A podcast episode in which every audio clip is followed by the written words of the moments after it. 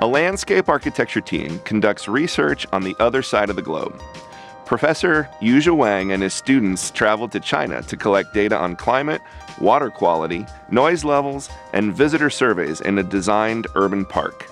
The information will be used to evaluate the economic, social, and environmental benefits of urban wilderness in different countries. It's a way to kind of broaden our view and see how cities are organized, how cities function, how people and culture changes uh, you know, certain performance of landscape and how we can design with more cultural sensitivity in connection with people that are using the park.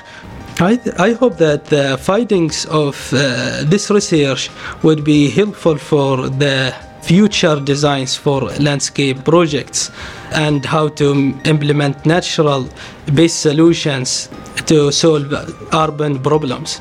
At this point, it's a really amazing multidisciplinary project working in an international context and producing important insight and important data points that's going to advance the field.